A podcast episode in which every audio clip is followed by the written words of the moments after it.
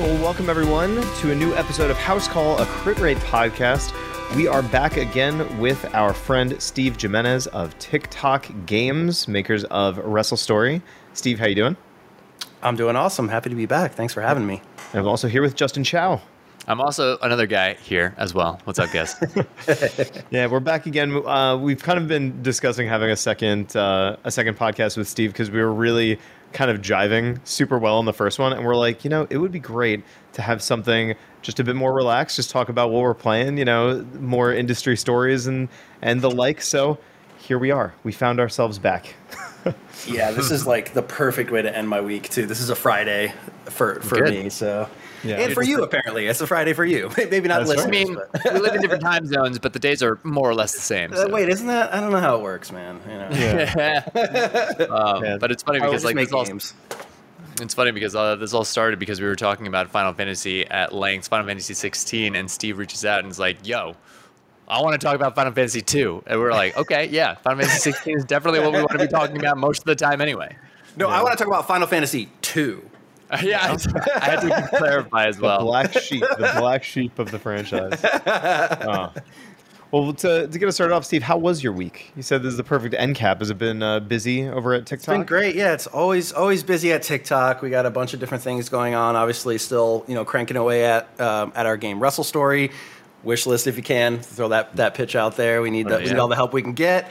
Um, but but yeah, man, it's you know it's been it's been a good week. I mean, I feel like games games is hard, man. Games is hard.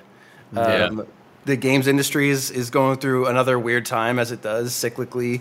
Um, so you know we're we're a little scrappy indie studio trying to get our get our footing back after you know ups and downs. But you know, luckily we're we're on the up on the upswing now. So uh, that's awesome. I mean, good. Yeah. Are there upcoming like events or things that you're preparing for? I, I am always curious because yeah. like Justin and I aren't involved directly in any sort of like game development stuff, so I'm always mm-hmm. curious what the the waves are. Like, is it just kind of like a heads down mode? Are you just building, or are you like planning for PAX East next year, or like are you guys going to PAX West? Like, what's the uh, what's on the I agenda? It's it's honestly it's it's honestly all a blend because I mean one from one week to another it could be like hey there's this cool opportunity that just came up um, this group wants us to pitch them on this idea or this franchise or something like that and then we get this cool opportunity to like say hey let's bring a bunch of designers together or bring a bunch of engineers together and put together a prototype or an idea and show it to that particular group or publisher right so like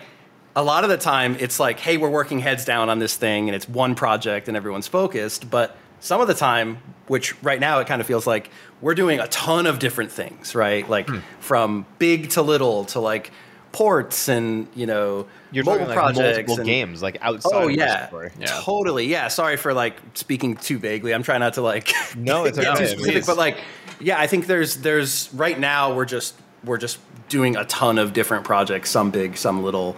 Um, so I would say you kind of never know, really. I mean, I think mm-hmm. I'm really only speaking to like the indie experience because mm-hmm. um, when you're on like a AAA game, you're on that game yeah. and solely that right. game and yeah. solely that very specific part of that game for you know five years or four or five years or whatever, depending on how early you're on the project. So right, yeah, um, yeah. For us, we're just like scrapping, being like, hey, can we put our game on this platform? Can we do this? Can we go to this event? Can we meet with these people? So it's like yeah. a constant, it's a constant thing for us, you know. Yeah, so no, you're, I, you're, I, go ahead. Go ahead.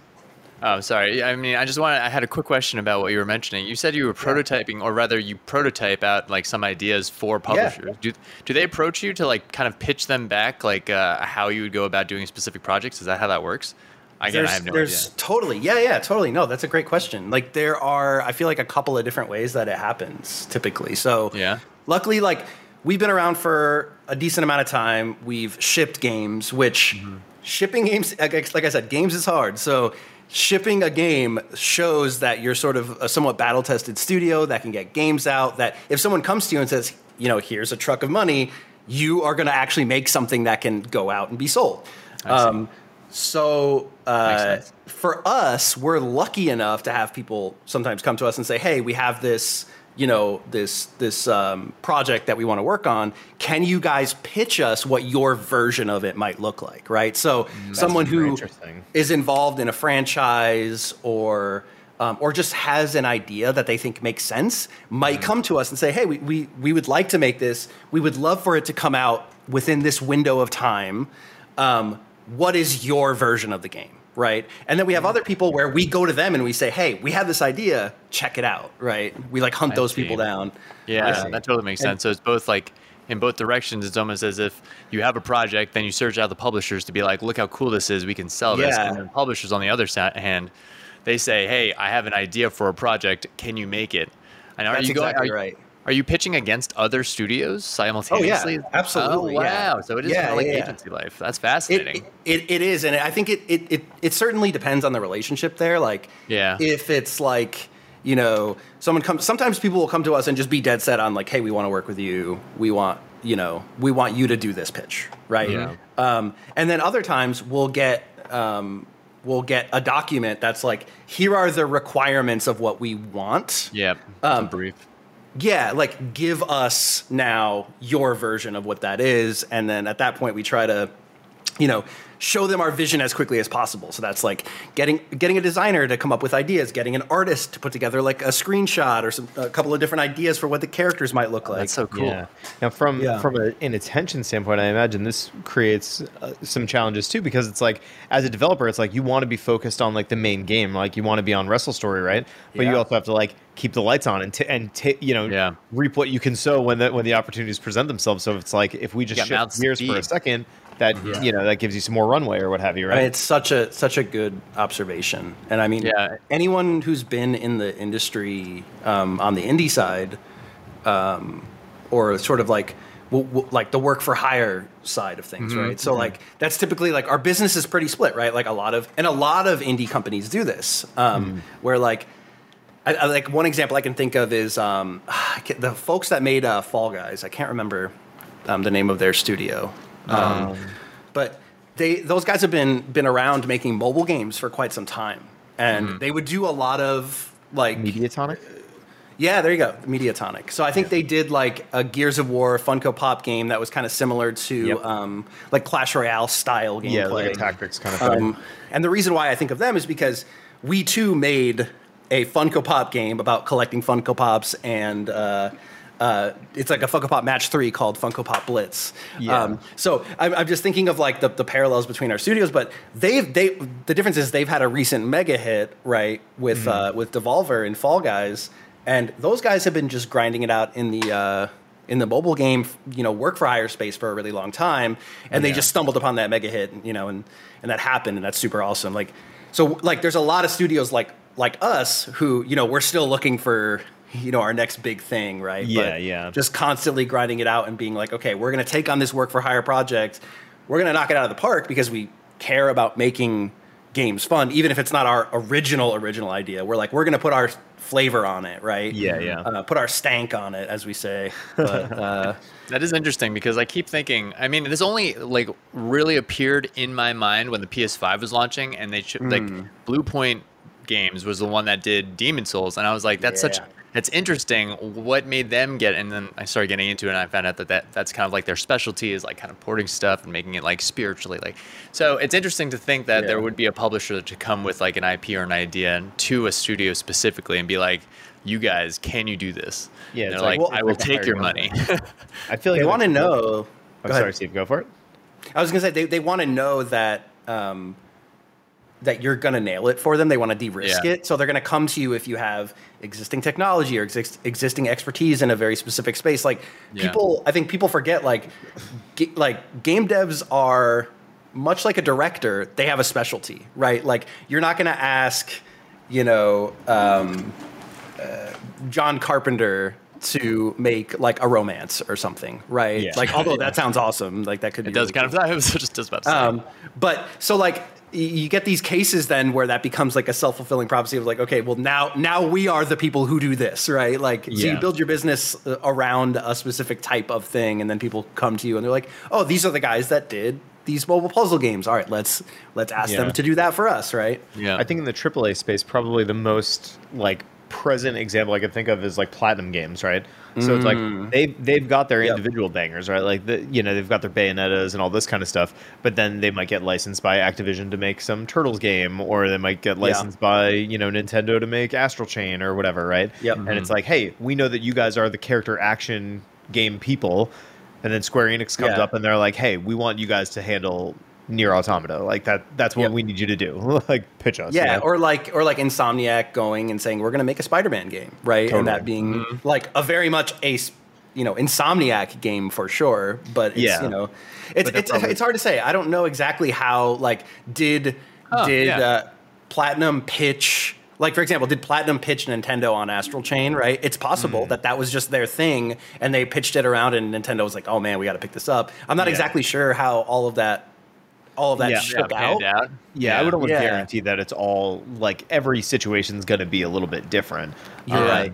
But Yeah. uh, but no, uh, you make a good point, and it's interesting to to kind of look at you know development houses in this way because I think a lot of people think that they're you know this company is just making this this thing and everything's going to be this like you know this major like Mm-hmm. i don't want to say that everything's not a passion project but it's like they have you know your your home Yeah. built thing and then you also have this sort of like contracted work and you kind of need both i imagine Yeah. to to keep everything Well, they, they feed each other too because like a lot of the work that may have not been your passion project like helps you to practice and helps you to get better and helps True. you to, to to train people and helps you to get expertise you never would have thought you would have had. Like if we didn't get into doing like mobile games, we would never have understood like you know free to play player behavior and how you know how to how to look at analytics for games and all that other good stuff and like that sort of helps us then to refine stuff in our like you know uh, more sort of console centric or like you know Yeah. hardcore game type It is of really games. building up the resume and the portfolio, and then those Yeah. things draw the experiences, which then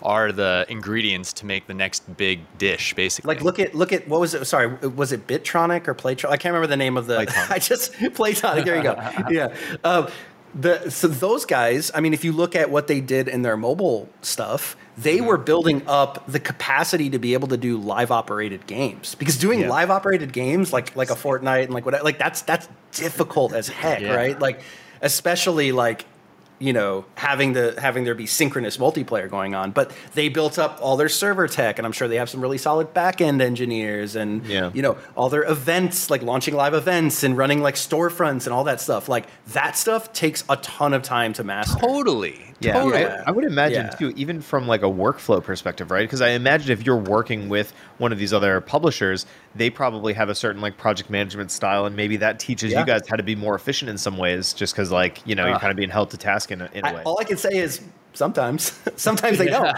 Like sometimes, I- sometimes people come to you and they say, "Hey, we, we don't have any of this. Can you do all of it?" And we're like, "We'll figure it out." you know, Yeah. like How much um, money do and- you have? Put me coach. Yeah. We got it. Yeah, right. Yeah, yeah. Like sometimes, you- some, I've been surprised in the past that like, oh, you guys don't have something to handle this. They're like, no, you, you guys just, we'll just pay you to do it. I'm like, okay, we'll Like- figure it out. Like, we'll know, take it- that. Because, like building the game part like I, I can i can wrap my head around building a game per like you know the creative direction and then building the mechanics and developing that but when it comes down to and you brought up the multiplayer aspect of things especially like fallout guys i can't even imagine what that's like like when when 343 came out with like the the what you call the halo master chief collection and like the multiplayer was absolute trash like i can only Yeah. imagine that that was the first time that they actually started like really digging deep into this like I don't know. It's just like the and experience that's on a there, I huge guess. scale too. Like Right, that's exactly. like Halo. You know, you're launching with Yeah. Tons of players coming in. It's not like we're you know soft launching in a small market and doing all. Yeah, I mean, I'm sure they did a ton of beta tests and all that stuff. And I mean, but, yeah. Nintendo hasn't figured out multiplayer very well either. But it's just fascinating. It's very interesting. Yeah, it Yeah. really is, man. It's it's it like I think like what um my uh it's something that my CEO sort of instilled in me. Like, cause I'm by the way, like I think I mentioned this before, but I've, I've known Sharif at, at our company for a really long time. But one like think really good piece of information that um, he continues to remind me of is that um, every game that you build is you know a step towards the next game that you're going to build and Yes. so you you you don't get to for example like the example that we were talking about was Shantae which is a game that um, you know he was involved in at WayForward like you don't get to a Shantae without all of the previous, you know, Yeah. Game Boy games that you're putting out or DS, Yeah. you know, like Game Game Boy was it Game Boy It Color? Was that the first totally- So like, like you have to build the technology, like build this piece of this game, this piece of this game. It's like suddenly now we know how to do, for example, in Wrestle Story, some now we know how to do quests, and now we know how to do, you know, Yeah. RPG mechanics and turn-based combat, and blah blah blah. Right? You're kind of building up all your pieces. Yeah, it's it's like you you take the the other work to uh, give yourself the chance to make the wrestle story. You know what I mean? Yeah, it- that's true too. Financially, right? Like financially, yeah. at the end of the day, it's like take like take the other work to learn and to keep the lights on so that we can you know do the thing that we're not Yeah. getting paid for on a day to day basis. Basically, for sure. yeah. You know, I will say another studio that comes to mind as far as like the come up and like you Mm. seeing chapters in them and like the layers of their FromSoft. Like the stuff that Yeah. they make totally feel the same way from their original Demon Souls. I know I already mentioned Demon Souls all the Mm-hmm. way up to now, and that's why I feel like Armored Core next uh, in the next couple of weeks is going to be so fascinating to see what they've learned so far from like Elden Ring and all of the Yeah. other Souls games. Yeah, Like, you don't get you don't get Elden Ring without like five or six Bloodborne. Souls-likes. Yeah, exactly. Right, exactly, Yeah. precisely. So But, they, uh, yeah, like they they were making like popular niche games that people were like, oh, these little bits and pieces are really cool and really interesting, and like Mm-hmm. are my favorite game because they are so different than what I normally play. Yeah, yeah. And then they figured out how to refine that to the point where mainstream was like, wait a minute, this is actually really cool and amazing. And Yeah, yeah, It's funny, So- like if, if you want to look at FromSoft in particular, like you look into their back catalog, and you could tell where the levels up in production comes from. You know what I mean? Because like if you go back and play some of their earlier stuff, you know the the King's Field, the Murakamas, like all, all these kinds of games. It's They like had like RPG makers too, didn't they? Well, they were, they were, they dabbled in a whole bunch of different stuff, but it's the it's the kind of thing where it's like those games would never like could never reach the highs that they got to now. But Yeah.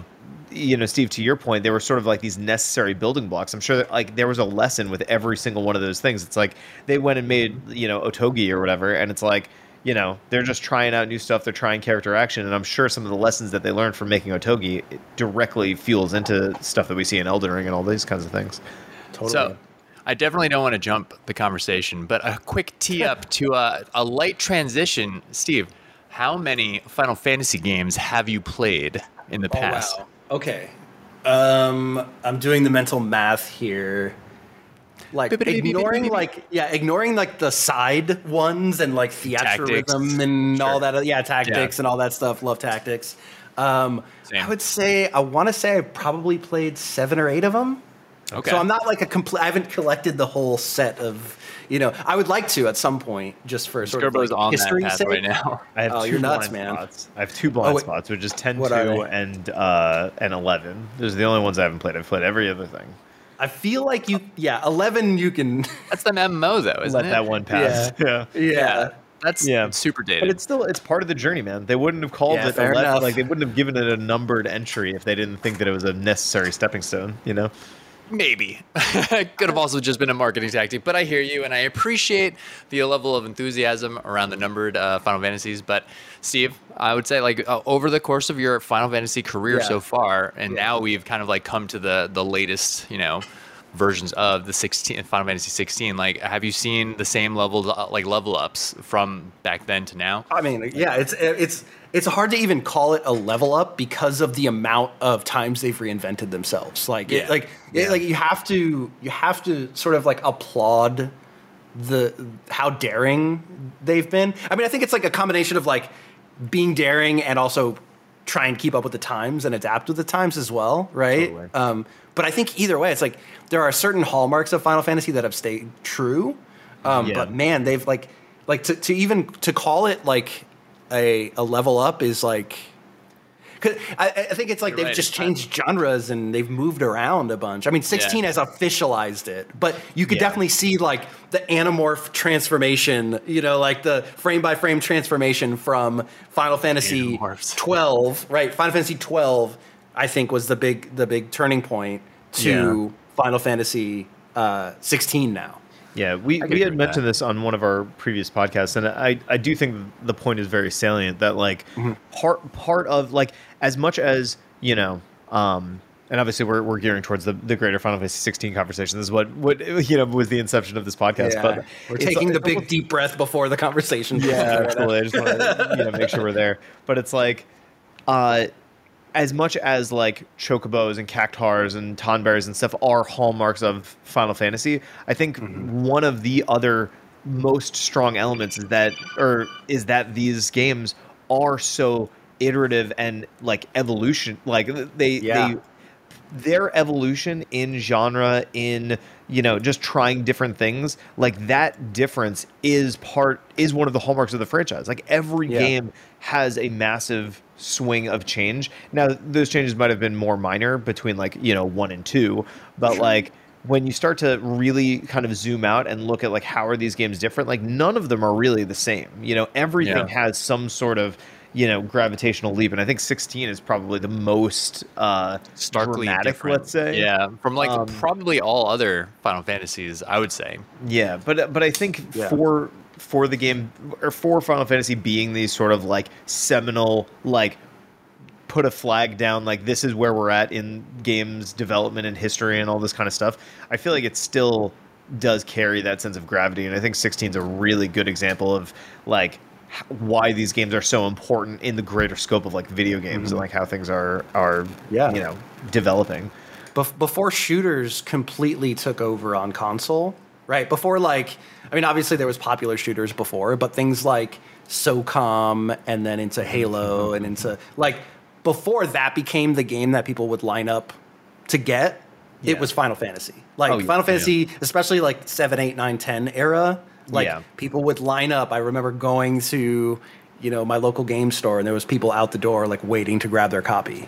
right well, like yeah i mean it, i feel like those games in a big way served as a marker of like this is this is what this means right mm-hmm. specifically 10 i think was probably the most potent during its time where it's like you played final fantasy 7 8 9 like that's when it was probably at its peak popularity and people were looking at 10 like oh my god like this is what the ps2 does like this yeah. is how crazy yeah. it's about to get you know yeah. Um, in many ways, it was like the. I mean, I don't know if the I don't know if the numbers say this, like the sales numbers, but in many ways, it felt like the the biggest climax of the series as far as like popularity um, and production value.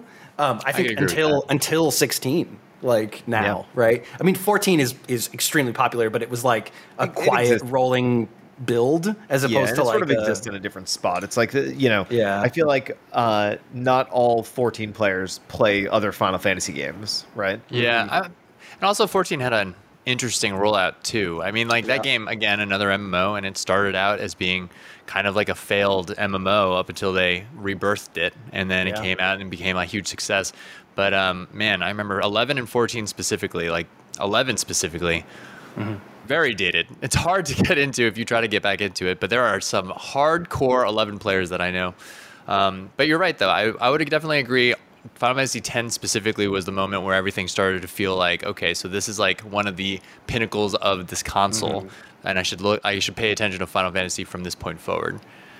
I'm curious to hear your opinions. I've, I've, I've not played 10-2, um, yeah. And I want to. That I have that on my Switch, and I'm like, okay, I, I definitely want to go back to this. I'm curious to hear when you play 10-2 what your feelings yeah. are. That might trigger me to be like, all right, it's time to play. It, it yeah. one of my blind spots. I'll be honest. Like, I kind of, it's weird. So like, you played the Final Fantasy VII games.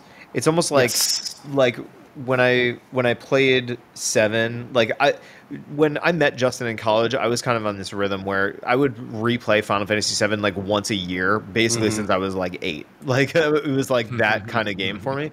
So yep. then when stuff like Dirge of Cerberus came out and all these things, I kind of had this sort of like repulsion is too strong yeah. a word, but I was like, this isn't the world that I fell in love with, and now it's just like this weird distorted thing, and it feels like not yeah. the same.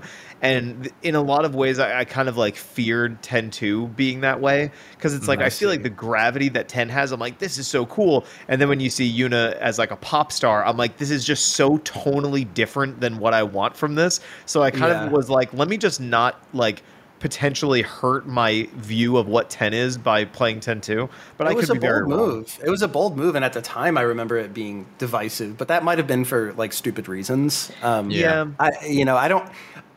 For me, it's like it's kind of cool that they gave us this big world, and then they were like, "Let's let's do something a little bit different here." Yeah. yeah. Um, so I think like at the time I was really interested in it and I just didn't have a PS2. Yeah. um, but now I'm like, okay, it's been what, 20 years? Like maybe it's yeah. maybe it's time to to crack it back open and see how yeah. that thing how that thing I, feels. I feel like it, uh, any of the spin-off games, like they always seem mm-hmm. like I don't know, like interesting ideas, but then kind of like fumble a little bit. Like I, uh, weirdly enough, I was one of the fans of 13. I actually really liked mm. 13 a lot when it came out. Um, understanding of all its flaws. But then when the subsequent games came out, uh, 13.2, which actually is fantastic, but then mm. Lightning Returns, Lightning Returns was such a deviation from it, and it really did seem sort of like fan servicey and like weirdly indulgent in that way. And it's just again, it's it's not even the content like the content yeah. that the game was. It's just how tonally different it is than the yeah. It felt game. like it was existing in a whole different like I don't I don't want to say universe, but I mean it like from a like sort of like almost like she wasn't even the same character, right? It was exactly. like there was just a completely different feeling. It, exactly, yeah. right? So it's like the the reasons why I thought this was good and and I mean this this is uh actually a good bridge back into 16. It's like when I was playing the 13 games mm-hmm. from a narrative perspective, they were just so like weird that it, it's almost mm-hmm. like the little that I understood about 13 when I was playing it in real time didn't translate to those subsequent games to 13.2 or Lightning yeah. Returns. They just it just didn't make sense. Crystals, man. It's all crystals. It's all about the crystals, man. yeah. It, it yeah, was, I don't know. no, it's, it's, it's, just such a bizarre thing to kind of wrap your head around. Say that about every Final Fantasy game. I almost exactly. call it like Kingdom Hearts syndrome. Like Kingdom Hearts yeah. 1 I could wrap my head around, but once you get into like 2 and all the subsequent games, it's like I just yeah. it's so like I don't know like narratively unsophisticated. It, it's almost like, like it's but it's but it's also like equally crazy complicated. Like yeah. where there's the point where there's like it's almost like someone took three or four scripts and just overlaid them on top of each other yeah. and we're like this is the story it's and done. it's like if i was being as generous as possible i would call stories like that it's almost like the story is too big for the game to handle mm-hmm. and that's why it's like hard for it to to tell the story well yeah. Um, or it's just bad writing. I don't know. yeah, what, where, where does it come from? It has to be coming from something because yeah. I, I, I totally agree.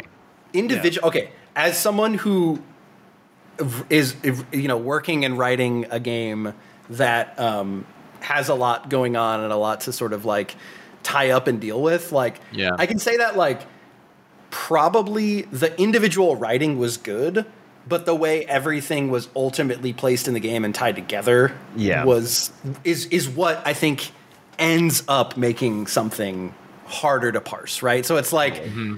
where do you like the, like when you're developing your process of like writing the writing the game and then putting it actually in the game, experiencing it, iterating on it, like it, and that's moving through multiple people, like level designers, like mm-hmm. you know, how these like, side quests and all this other kind of stuff. And then that's when you immediately just get this kind of like disparate feeling, which I think sometimes does happen in Final Fantasy 16. Which yeah. actually, by the way, before we move on to 16, this is going to be the meme. We're just going to keep on saying before we move on to 16. yeah, yeah. Um, uh, Final Final Fantasy 13 Lightning Returns. Yeah. I think actually is the perfect segue into 16 because the combat system is so similar in a lot of ways. Like They've got the stagger system. Yep. They've yep. got the like switching paradigm outfits system, yep. which like it's not literally what happens in this game, but it's basically what happens yeah. where you're like you you have cooldowns for your different like attacks with those icons and you switch yeah. between them. Like it's eerily similar for a game that was pretty universally panned. It's um, it, it's a good point that you make actually, and I feel like not enough people are drawing attention to that. Where like the point of the paradigm system was to you know in Lightning Returns it was like you're putting on these new clothes that will cater to the situation that you are in in combat. But in yep. a lot of ways, 16 does do that, right? Like, you know, you're using Garuda for more stagger or, or what have you. Like, they, they all kind of serve their own purpose in the combat. That's a that's yeah. a very uh, that's a very interesting connection well, there. It's it's also it was their way of having one character, having you be in control of one character, but yeah. not losing the Final Fantasy thing of you are using different characters that have cooldowns and other things, right? Yeah, that's, that's literally all it was. Is like you're mm. transforming your outfit into another paradigm that yeah. then allows you to do your moves because your ATB gauge is filled there. So it's like it's, it's, it's cool. how lost that was in 15, right? Because the bridge there is mm-hmm. going to be Lightning Returns. 14 kind of exists on its own, and then 15. And 15 was just such a Ah, what a that game was just. Fifteen such, was the Wii U to the Final Fantasy 16's or uh, Switch, Switch, You know, like. Uh, I love that. I feel yeah. that.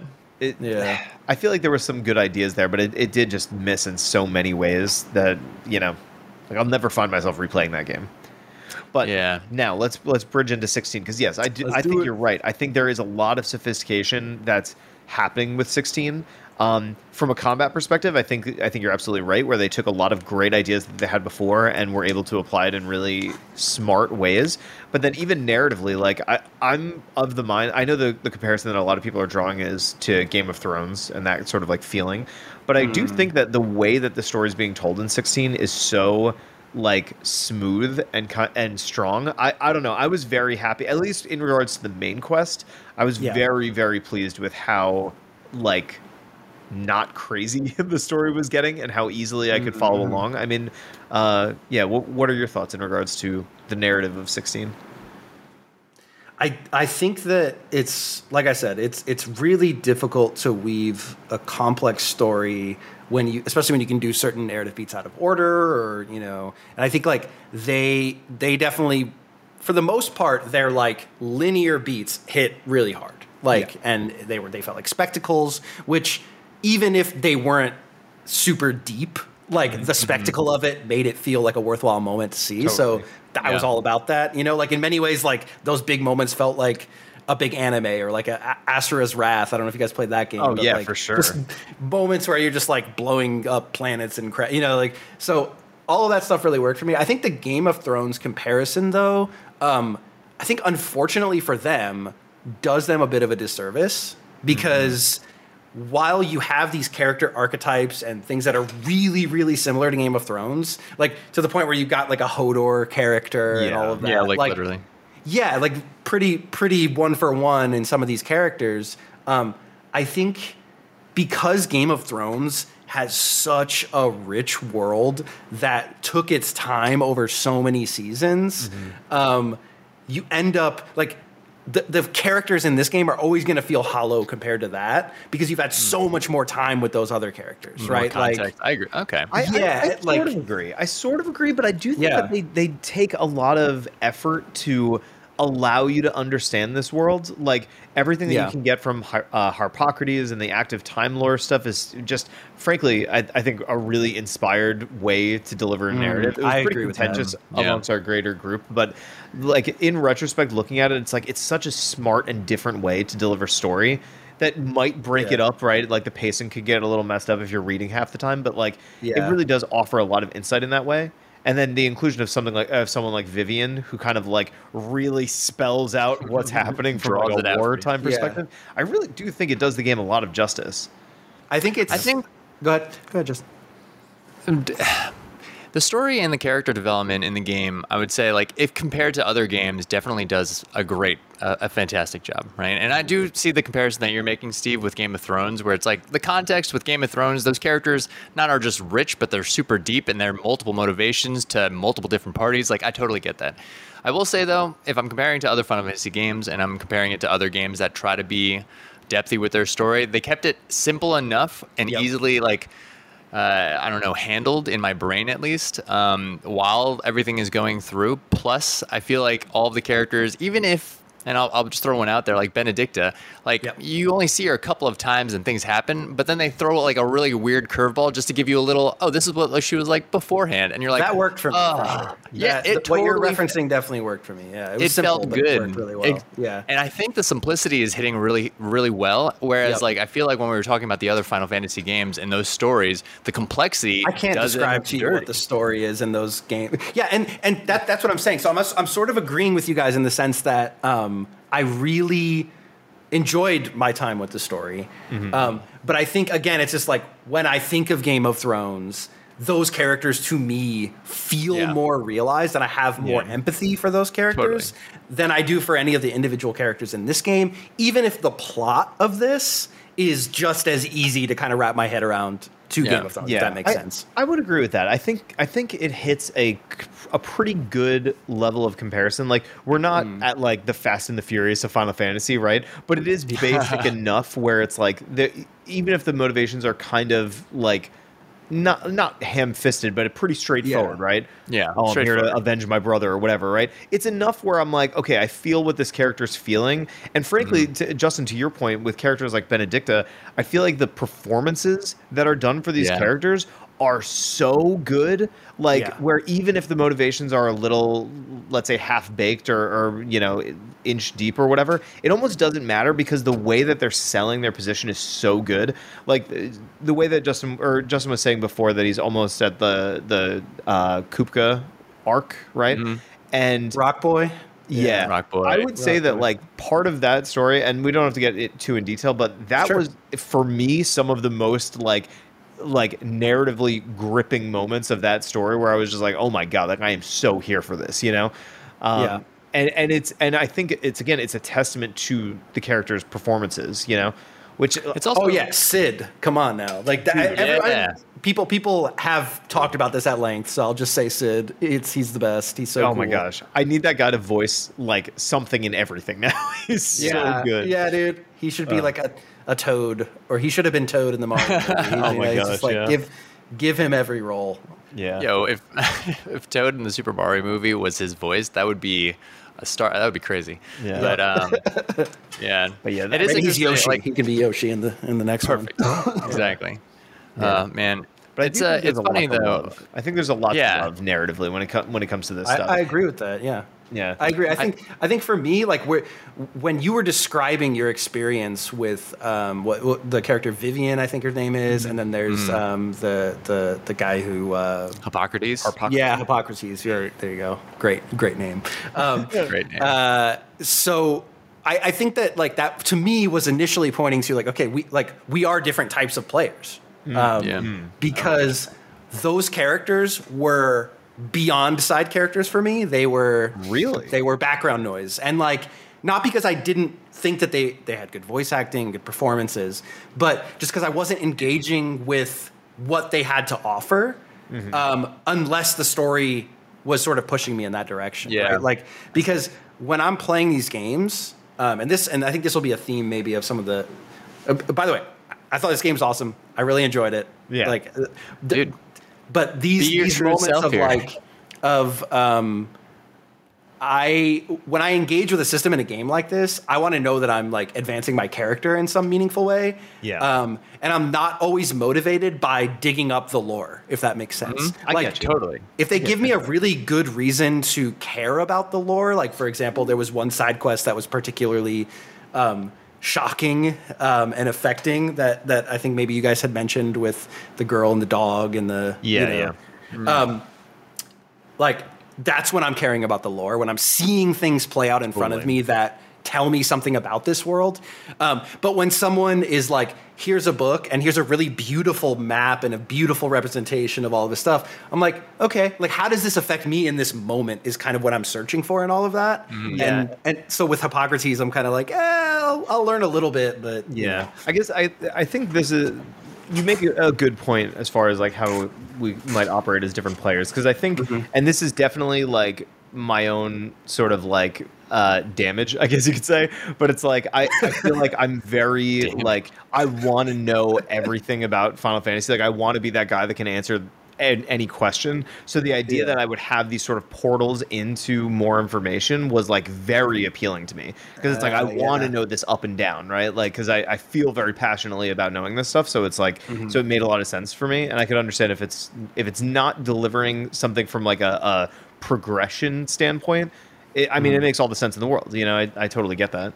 It's funny though. It's like I, I, mean, given we're on the Crit Rate podcast and we talk about different vid- like gamers and gaming personalities, but on the on the Crit Rate podcast we have Liz, and this was actually one of the big yeah. conversations that we had when we just started playing Final Fantasy uh, 16, which was like Justin was very like jazzed about like the active time lore, and one of the things mm-hmm. that some of us were a little worried about was, are we going to have to stop the cinematics to understand the story, or mm-hmm. am I going to be like on a vanilla?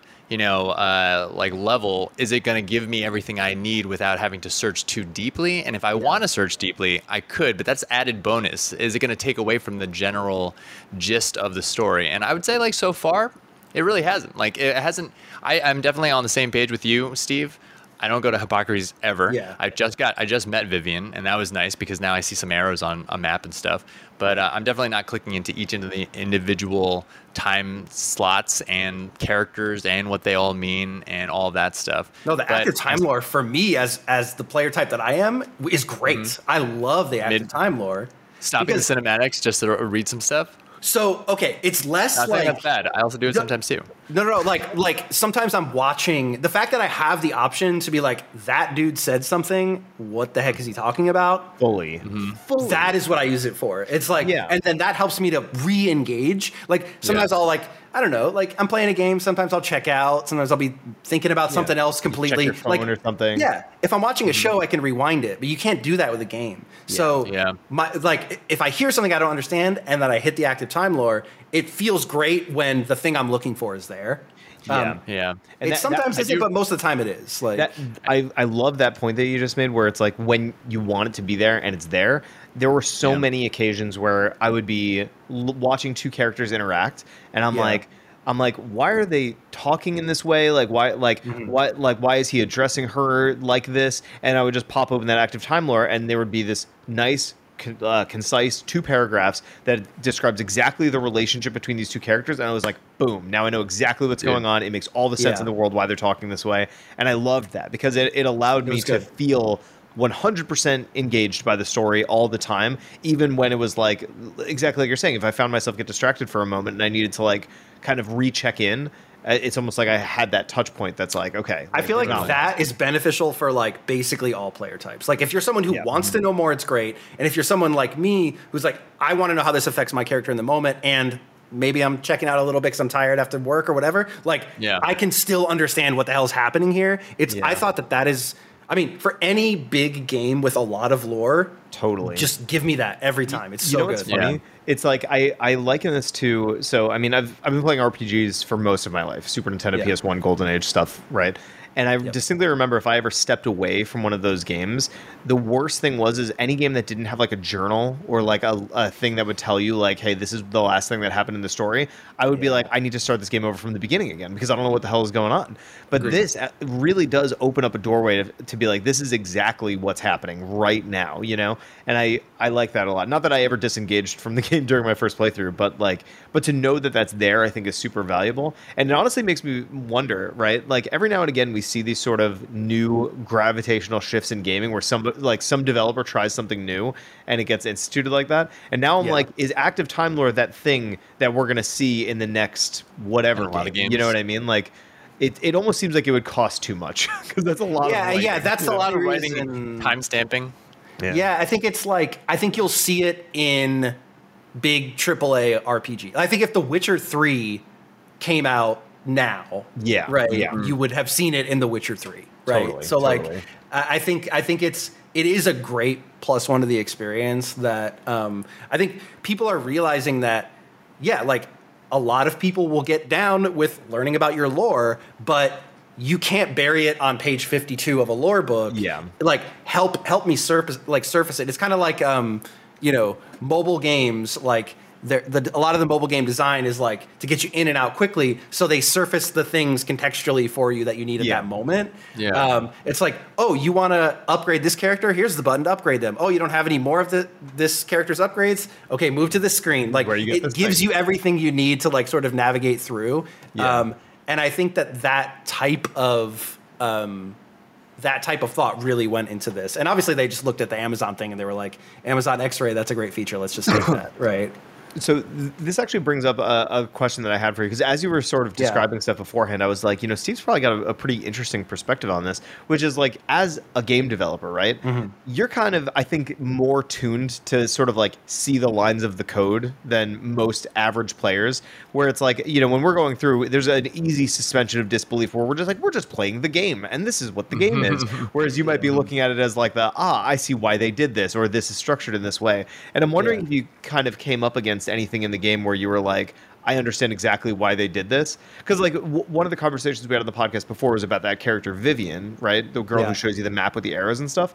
And w- one of our thoughts was like, this seems like an afterthought. Like they did this afterwards because they realized the story is too complicated. So let's just plant this character and this map in here because it'll allow people yep. to understand the story better.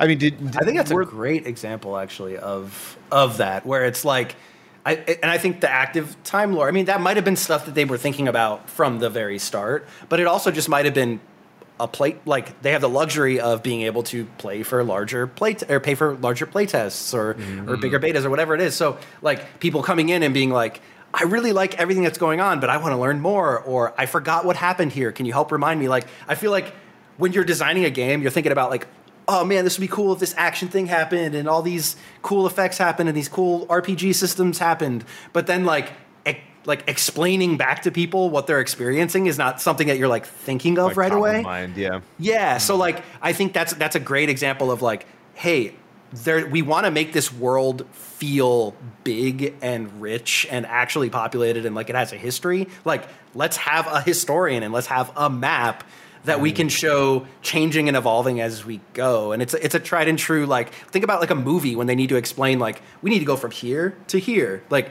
yeah. show you a map and a little line going yeah. from that like it, it it works like it helps you to like it puts you in that mindset and yeah, helps exactly. you understand the scale of the world so i think that's a great example i mean i think just in general um, I, I think i thought a lot about now we can. I mean, I want to talk about like systems and all the, the cool combat yeah. stuff, but I think like um, the loot system and like how combat sort of evolved and changed. Like I was thinking about that constantly because um, I was noticing a lot of the ways that some people were like probably on the dev team or at, at Square Enix or whatever were saying this needs to stay like this, like a Final Fantasy game and where other people were like, no, this needs to become an action game and evolve into something new. Like mm. I was thinking about that like the whole time. I think it's dichotomy. You know, it's it, yeah. They feel sort of mutually exclusive in many other games. So, I mean, did you did you like how it was married here? I feel like there were. I'll give I'll give an example. I'll give you an example that that I think is like that showcases this hopefully perfectly, which is leveling up. Mm-hmm. Leveling up in this game means virtually nothing. Because um, for the most part like sure you have like side quests right? Um, but for the most part as you're moving through the story especially in the beginning of the game um, it's it's very much like a linear game for the for the most part right? Yeah. And the enemies are are specifically leveled against your level right? Yeah. It's it's yeah. I'm not saying that they necessarily like they, there is some scaling going on, but like they are designed they they understand that based on where you are in the game, you have between this amount of XP and this amount of XP, so you're probably around this level, right? Yeah. So um, the leveling up uh, never felt like there was an opportunity to feel more powerful because everything was just was scaling, scaling. and then mm-hmm. also like I, leveling up usually brings me a choice in these kind of games. Like or or a new option, right? Yeah. So it's like you level up and you get a new move, or you get a you, skill you point can, to allocate. You can now or, equip this new piece of material or whatever. You, yeah, you yeah. yeah. like the gating system of like, okay, I, I couldn't put this on before, and now I have this. Like it gives you new strategic options as well as the mm-hmm. feeling of being more powerful. Yeah, in this game, sure. in this game, if the level up sequence was invisible, right? And like, yeah, I would never I, know. Even though it's cool as hell, like I'd love the level up sequence, the sound effects. Everyone likes great. to see it happen. Yeah. Yes. But, I, yeah. But I, I, do, I do forget right. that it exists every time I do get a level up, though. Yeah, yeah, and, yeah. And, it doesn't pick, mean anything really. Right. Yeah. To to piggyback off of this, I, I think you make a really good point where it's like, you know, ju- just based on the way the combat functions, right? Here, here's an example. We'll compare this to like Final Fantasy VII, right? Another, yep. not the remake, like the original one. It's like before and after you level up, it's like when you strike an enemy, you see a number pop up where you're like, okay, I did 100 damage. But then when you level up and you're like, okay, now I did 110 damage. There's almost yeah. this like more like lateral one to one of like, I am stronger and I'm seeing mm-hmm. my strength increase. But in this game, numbers still come up, but I don't think anyone's actually paying attention to the numbers. You're more so mm. looking at the health bar go down. You know, yeah. so the numbers mean less. And even then, the health bar goes down fast, right? Exactly. As opposed to like you you hit someone in a turn-based Final Fantasy, you see the health go yeah. down, and you can like internalize it over that turn. Yeah, and you're like, oh right. wow, that does about twenty percent more. Totally. Like I don't think anyone's really thinking about that in and this game because you, don't have to. This is also reflected in, in the weapons and stuff too, because like yeah. In, in, previous Final Fantasy games, when you got a new weapon, and like I remember these moments, like specifically mm-hmm. in Final Fantasy Nine, there's this one town that you get into when you get the Mage Masher. It's like a, a pretty significant step yep. up, mm-hmm. and I remember when you equip that weapon for the first time and you go back out into the world map, the first thing you hit, you're like, holy shit! Like the first hit, you're like, yeah. whoa! Like I am way stronger. That yep. almost never happened in 16 because it's just because, never. like you said, it's it's scaling appropriately. It just feels like I'm doing whatever damage I should be doing right now. You know? Yeah, and that's a really hard thing to work around in these games for sure. Don't get me Especially wrong. Especially in but, a character action game, you know? Like, but but it's like at that point, like the level up is just because it's a Final Fantasy game, you need to have that level up, right? Yeah. Like yeah. I haven't. Sorry, I didn't mean. No, no, no, no, yeah. I, I, I haven't beaten the game yet, but for you guys, right? Have you ever gotten to a point like I know that they put, and I do notice I I half pay attention to the numbers mainly just to see like is this worth a move mm. like worth me using or whatever, right? But like when it comes down to like fighting enemies, I know that there's levels above their heads, and like I kind of pay attention to that, but at the same time, it never really stands to be a gateway or a barrier to anything in particular. Yeah. When you guys were playing, did you ever run into like an enemy with a level that you were like, okay, so that now makes sense, or that now requires one time, one Same. time that happened to me in the entire yeah. game, and it was specifically because it was one of the hunts, and like when you get access mm-hmm. to the hunts, there's one character that's like just way like the time the the moment that it allows you to access that hunt you yeah. are not even close to being able to mess with this yeah. thing. And I remember going in and just getting trashed by it, and I was just like, okay, I'm just gonna leave that there, and I'll go back and do whatever. And then I came back, let's say two to three hours later, and I was like, okay, like this is approachable now. I see. But that might. And I think even for me, the hunt totally makes sense. Even for me, and I and I know exactly which one you're talking about, and I've yeah. had the exact same situation happen. And I think even for me, like the, I didn't even look at what that character's level was. Yeah. It was more what their rating was. They have totally. these ratings, yeah. which are yeah. like it was like an S rank thing. So I'm like, yep. okay, I'm just gonna go sample this thing and check it out and see how exactly. much it kicks my ass. Yeah, but because there were other there were other hunts that were S rank that I felt like I beat before I should have just based mm. on good mm. gameplay. But then there was like, but this one, which I think is what we're talking about, it was just like there was just no way. Like I could not mm, outmaneuver what this enemy was doing. I was just not strong enough, you know. So yeah. outside of that time or moment, levels really don't matter.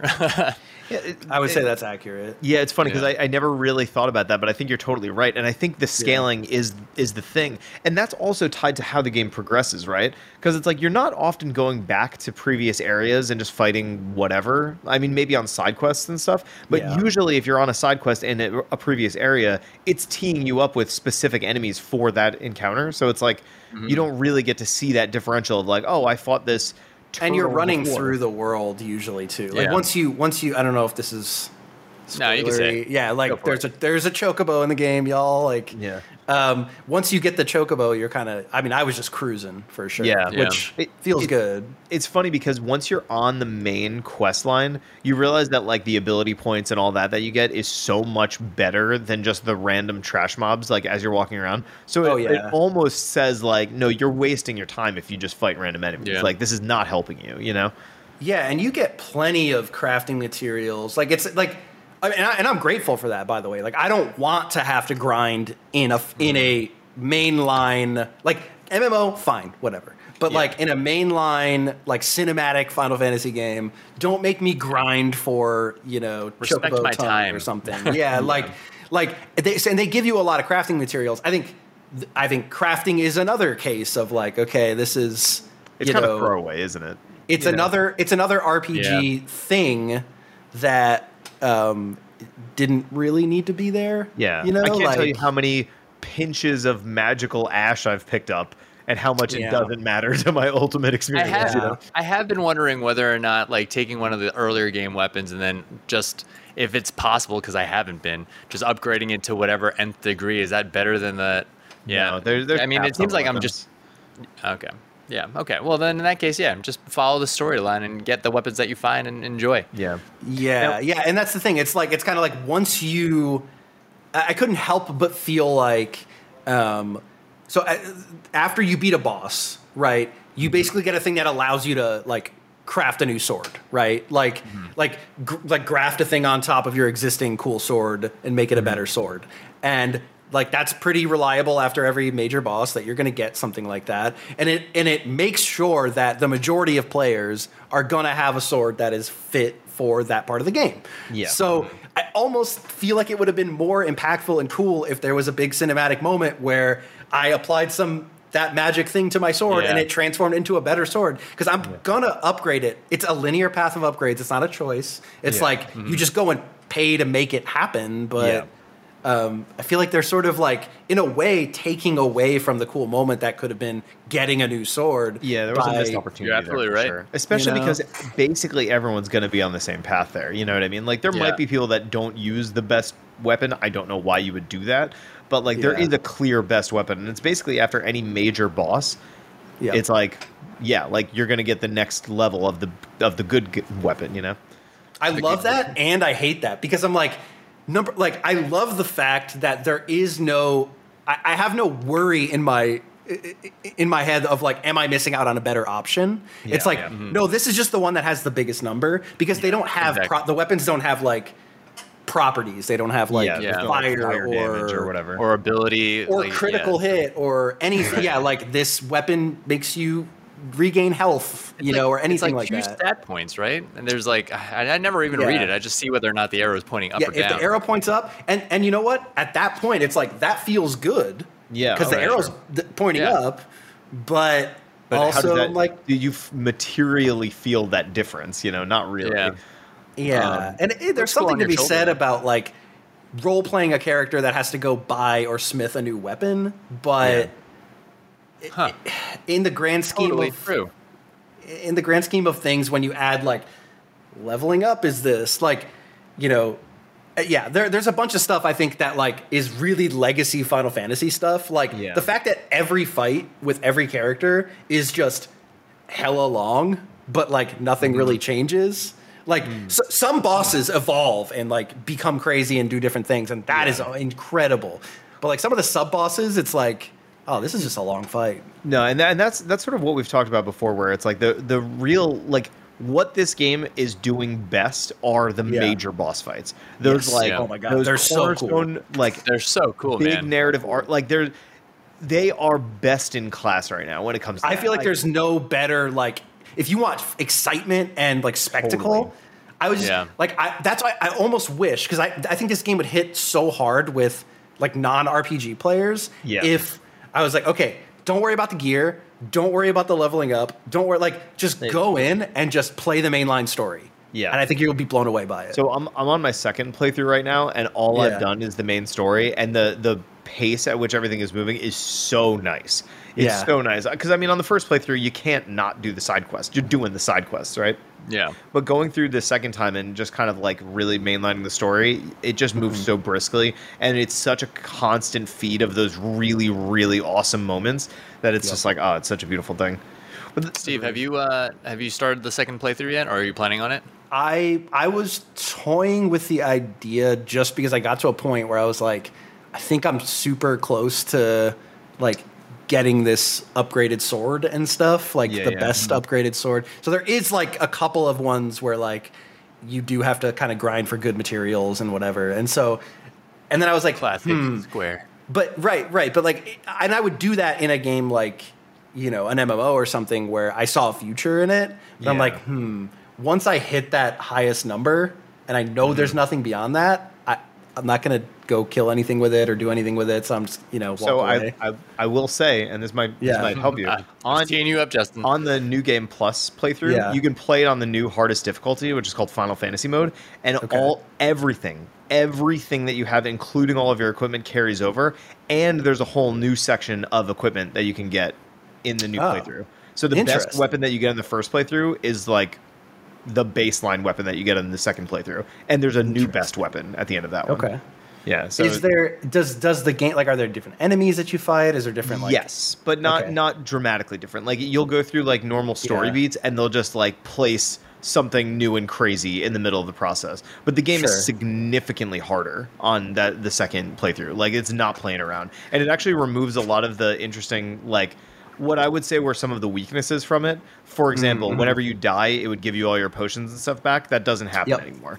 So it's oh, like wow. okay. So that doesn't happen anymore. And then all of like the cinematic moments where like you dodge or punch or whatever, mm-hmm. it doesn't show you the prompts anymore. So you kind of have to like be aware oh, of what you, you have to go by the color of, of the Yeah, game. yeah. Okay. I assume it's also like are you attacking or dodging? Yeah, it's all it's all very two. contextual. But contextual, I, I yeah. found those you gotta be paying attention. I found those pieces of it and honestly the the the, ability to not care about the side quest to be very appealing in the second playthrough, and it's been really fun so yeah. far. Yeah, honestly, I skipped. I skipped at a certain point once I realized kind of what the side quest offering was mm-hmm. um, beyond you know the first couple of like areas. I was like, all right, I'm just gonna skip. I skipped most of the the cinematics on the side quests, yeah, or yeah. or the conversations, I should say. Yeah, um, yeah. And I just went for the rewards, which I think was you know, good for me in the sense that like I, I wanted to wrap everything up mm-hmm. and, and mm-hmm. clear off all the exclamation points on the map,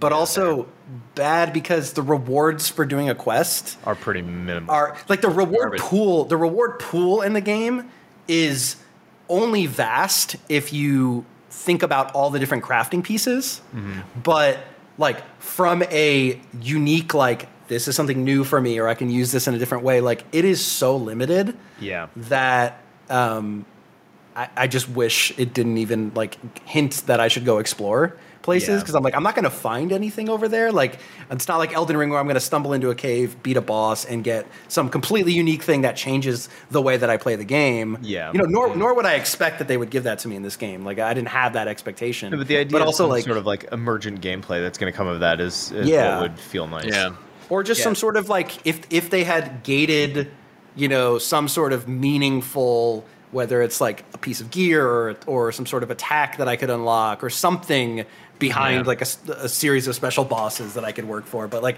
I beat a boss, I get XP, and maybe some pieces and I move on, right? Like yeah, get treated to a cinematic cutscene and you get to go back to the hideout. I would say the the, the biggest shame about that too, because I know you're saying that you were skipping some of the cutscenes and stuff. It's very understandable because in the second half of the game, you just get bombarded with so many side quests, and so yeah, many of them are just throwaway nonsense. That's just like it, it's it's.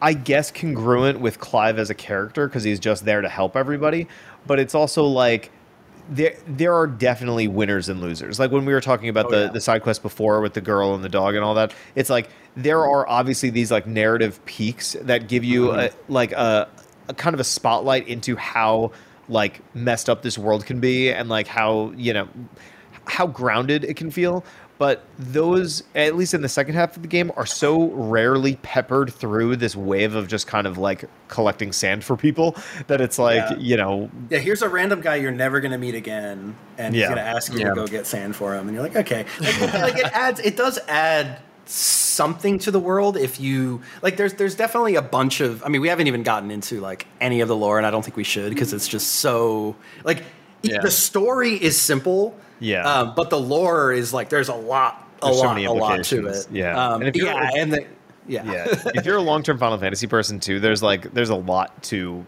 unpack with all of that. Like, uh-huh. there's clearly ties to Final Fantasy IV. There's clearly ties to you know uh, Final Fantasy One. Like, really cool. Uh, yeah, all that stuff is like really that. cool. I like that a lot. I, I, I like. Mm. I love this as a step into a new effectively a new genre with like the character action game, but still like it's clear that they really, really, really have respect for like the legacy of Final Fantasy. Oh, yeah. And like it's it it doesn't just feel like, hey, we made an action game and called it Final Fantasy, right?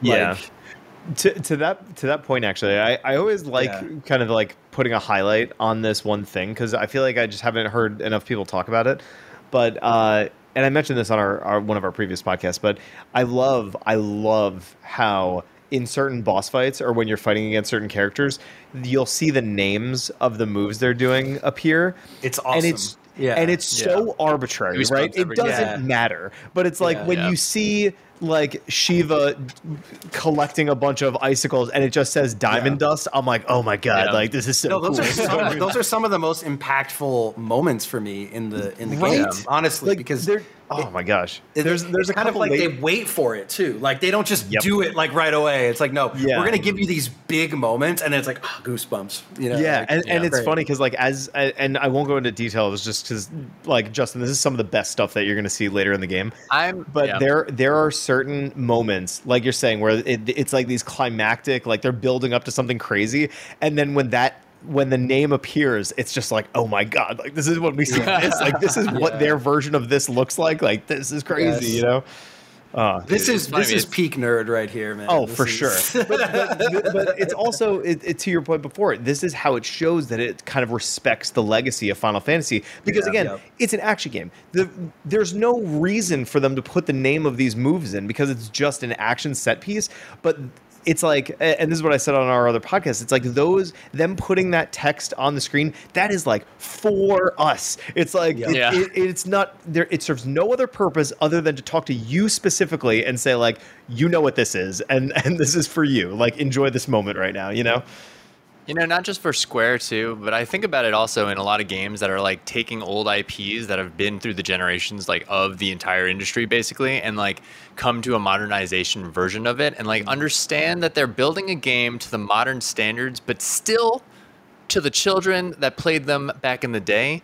And it's like when I I, I, mean, I feel that definitely in Final Fantasy for sure. Absolutely. And like, I would say, I'd, i mean, like, it's in the spirits of like Zelda and Zelda Breath of the Wild, like the small little, like, the towns Absolutely. that you go to and like the characters that you see. It's like all in the same, like, realm and ecosystem, I guess. I played. But, I don't know how um, I played those two games back to back. I'm like, I need like a break from big games. For, yeah, dude, like I, I haven't now. even gotten like halfway through Zelda. It's like I it I felt like I tapped out really quick, and I was honestly just really happy to get into Final Fantasy at that time. Yeah, Final Fantasy was refreshing.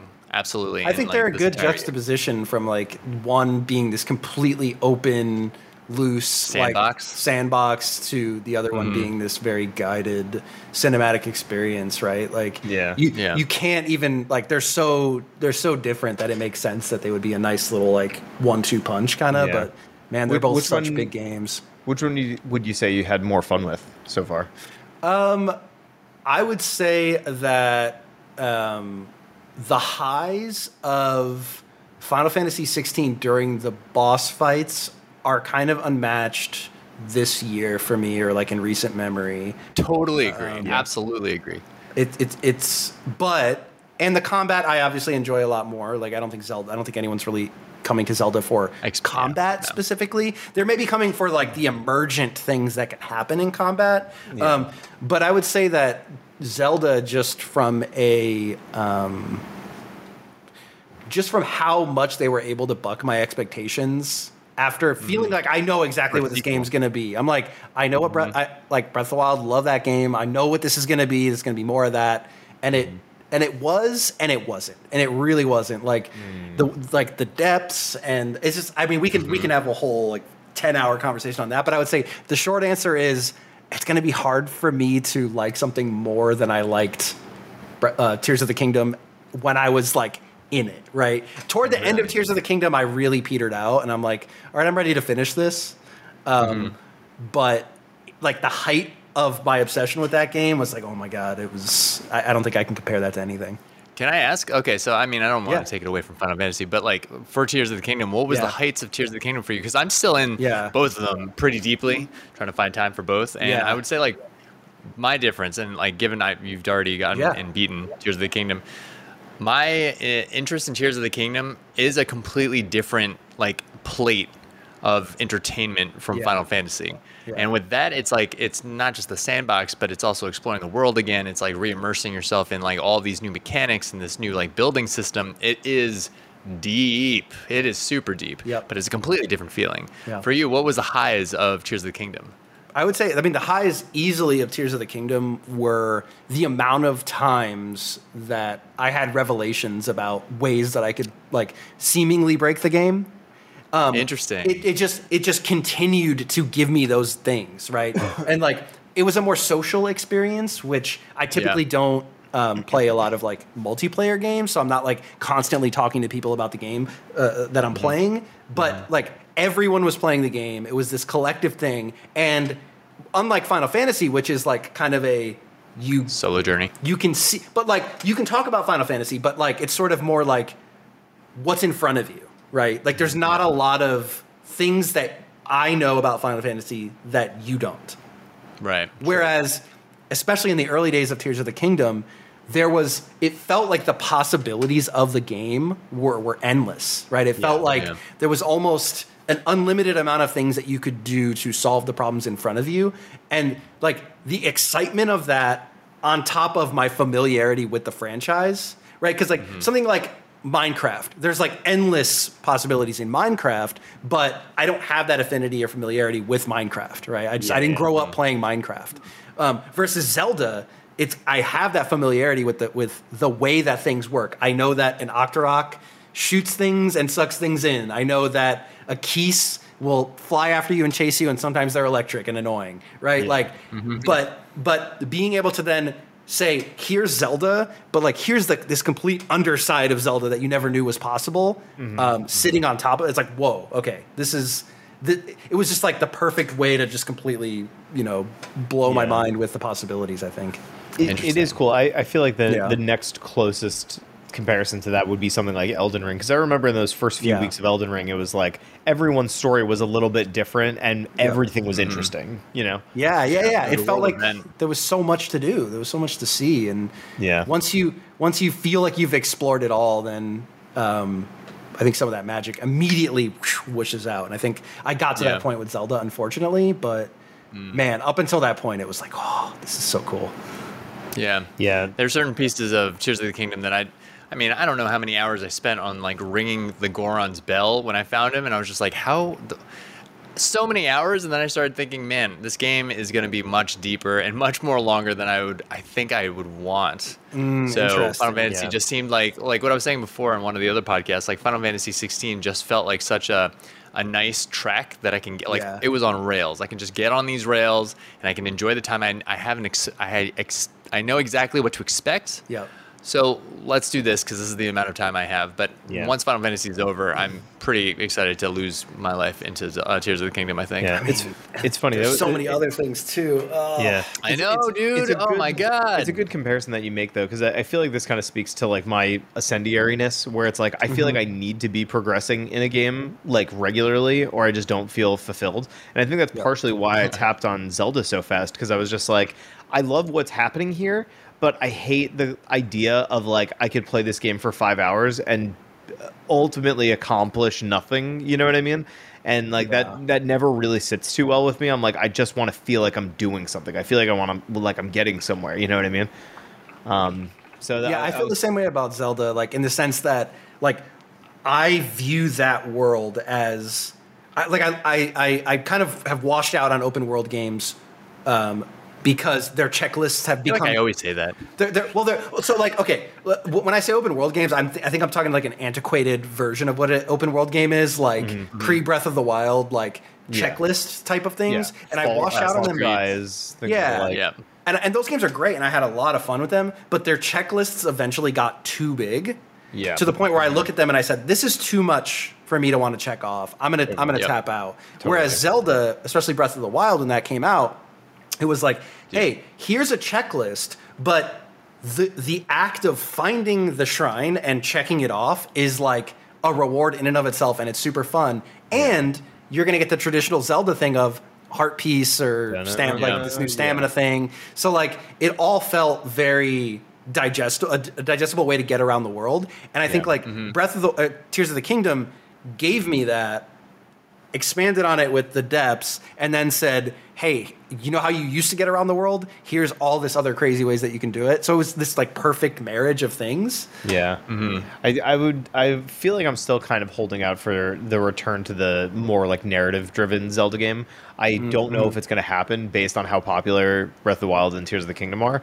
But like, I hope for that more like, you know, Ocarina of Time, Twilight Princess style narrative. I don't know. That maybe they do kind of like the top-down version. Maybe they do like the classic kind of Zelda, you know, mm-hmm. like they kind of what was it? Tap into the Link that, to right? the Past. I mean, style. They, they exist in parallel to one another. So yeah, like Link's Awakening. Yeah, they just keep on going down that path, and then yeah. just maybe. Did you ever play Link Between Worlds?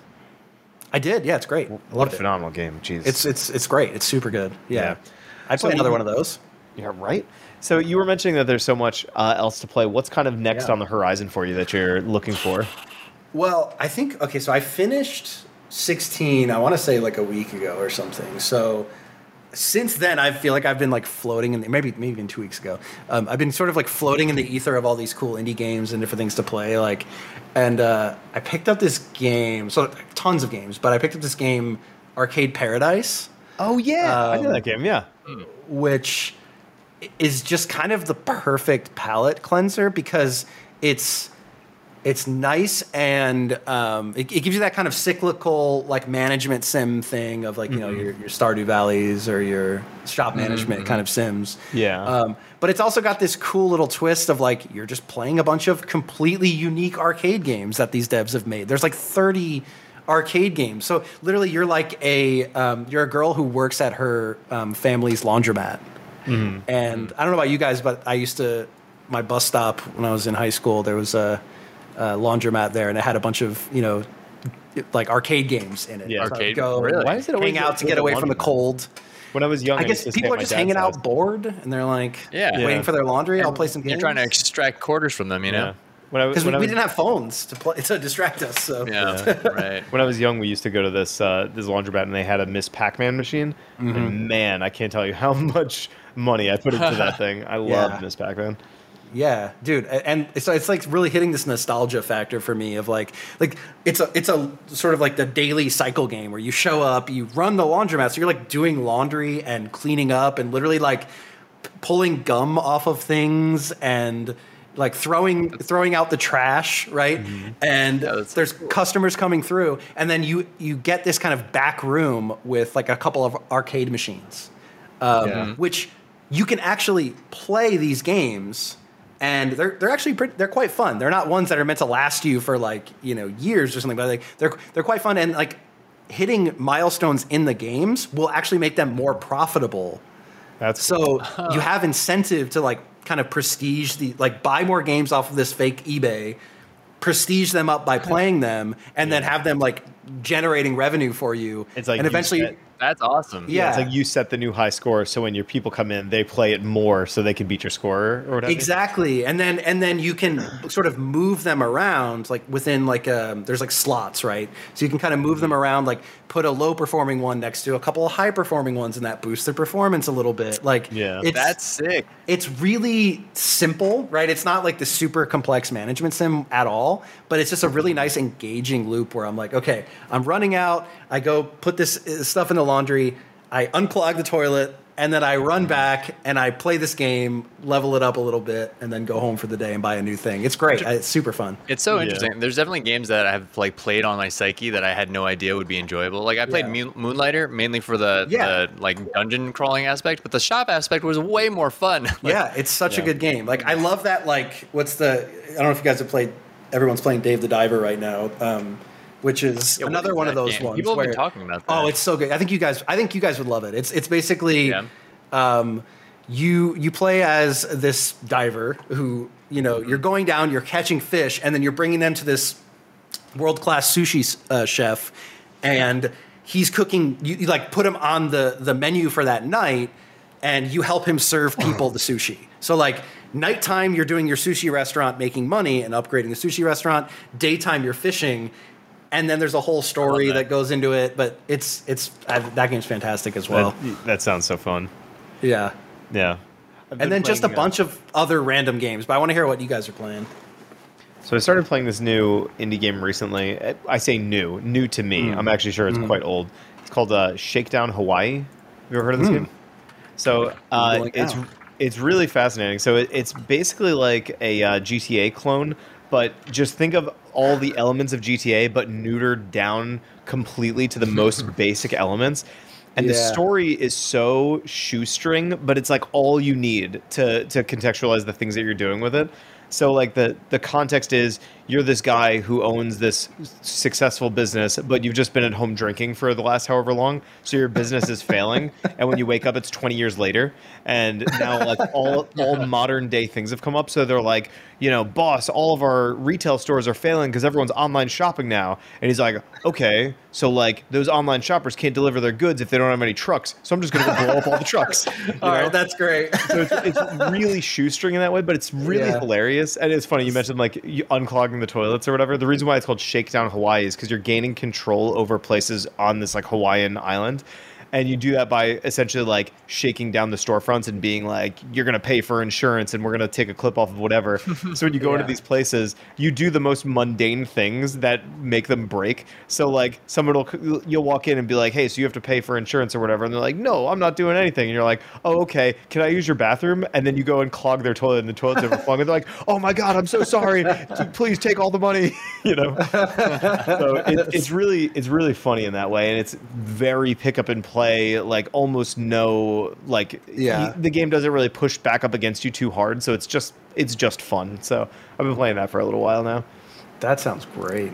Yeah. Hey, that's on what the ps vita? I'm playing it on vita right now but i think it's also on ps4 it's on steam as well so there you it go. feels like a perfect steam deck okay. game. I, I would recommend it. I, it would actually be awesome for the steam deck. Yeah, yeah shake shakes down hawaii um, Yo, Steve, do you own a Steam Deck? I do. I do own a Steam Deck. Yeah.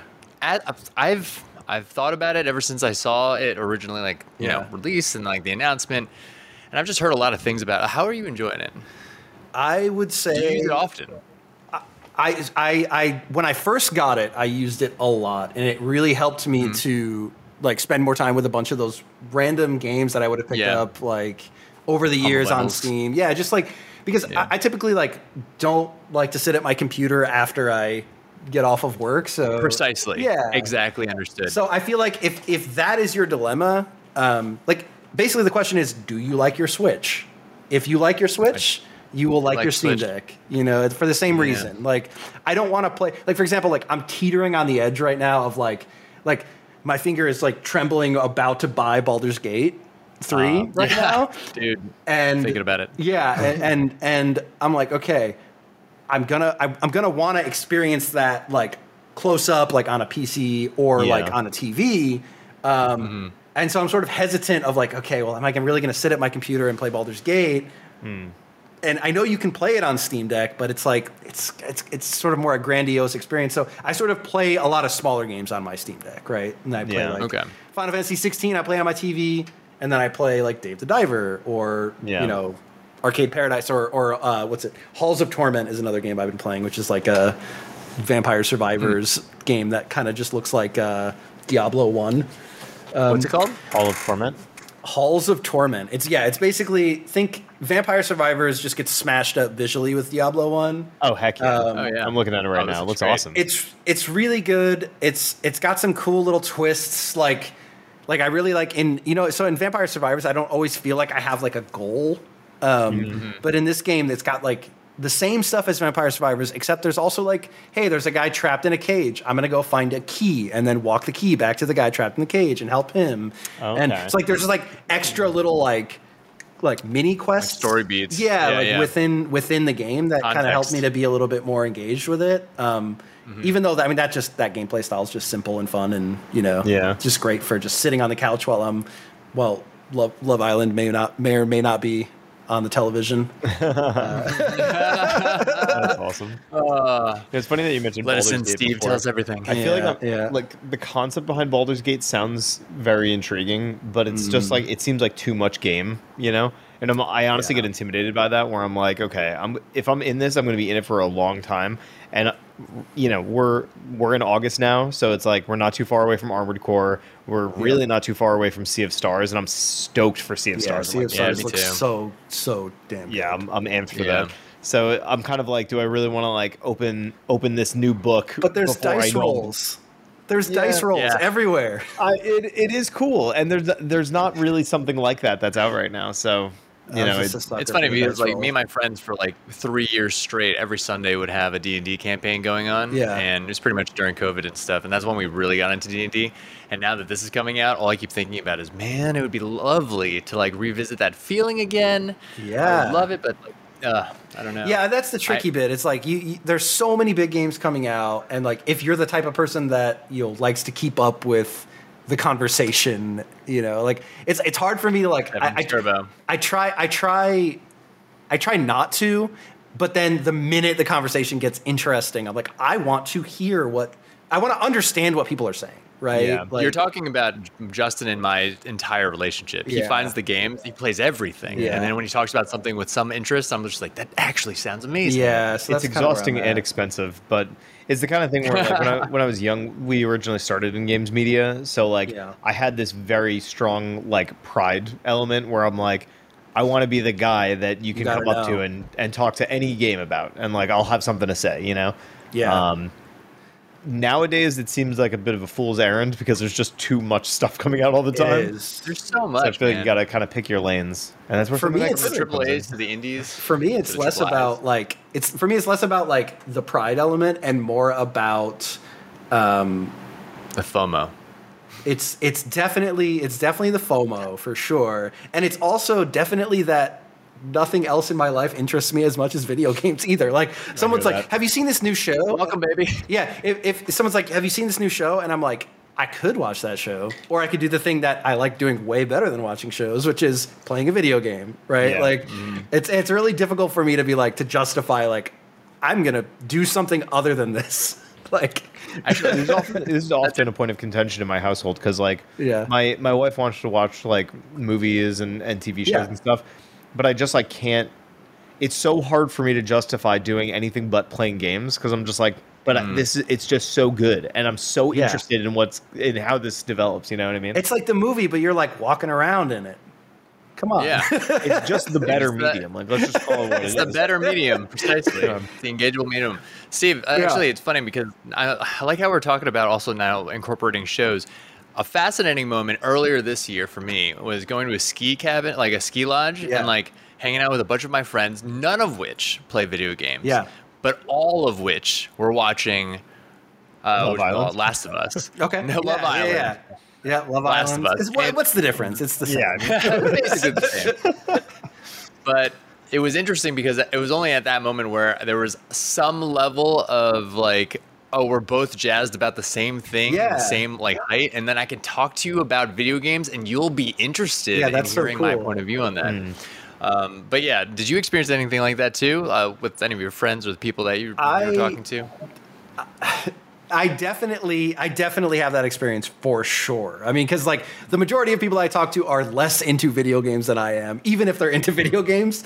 Um, yeah. And I and I sometimes forget that because I'm so into you know into video games. But um, I well, I have a four year old kid, and so you know sometimes we'll be like we'll go to the park or something, and she'll be playing, and then a bunch of other kids will come up and start playing, and like kids just will just talk to you. They'll just start talking to you, and they're like, "I really like this." I really like so if they're wearing a Pokemon shirt or something, for example. Yeah. Like I'm like, "Oh, that's perfect." Like I can like I know all about Pokemon, and yeah. I'm like, yeah. "What is it? What other thing does a four year old or a five year old have in common with like a man in his 30s like yeah i'll talk to you about all the evolutions of pokemon that's great like yeah that is awesome see my kids my kid's just about that's to turn hilarious. two so he's not yeah. like there yet but i very yeah. much look forward to that stuff and I, i'm actually kind of like wondering what that's gonna look like you know because like when yeah. i was a kid like my parents didn't play games like my, my dad had a game boy and like that was pretty much it but like now it's like i think about my kid when his friends come over and in his dad's oh office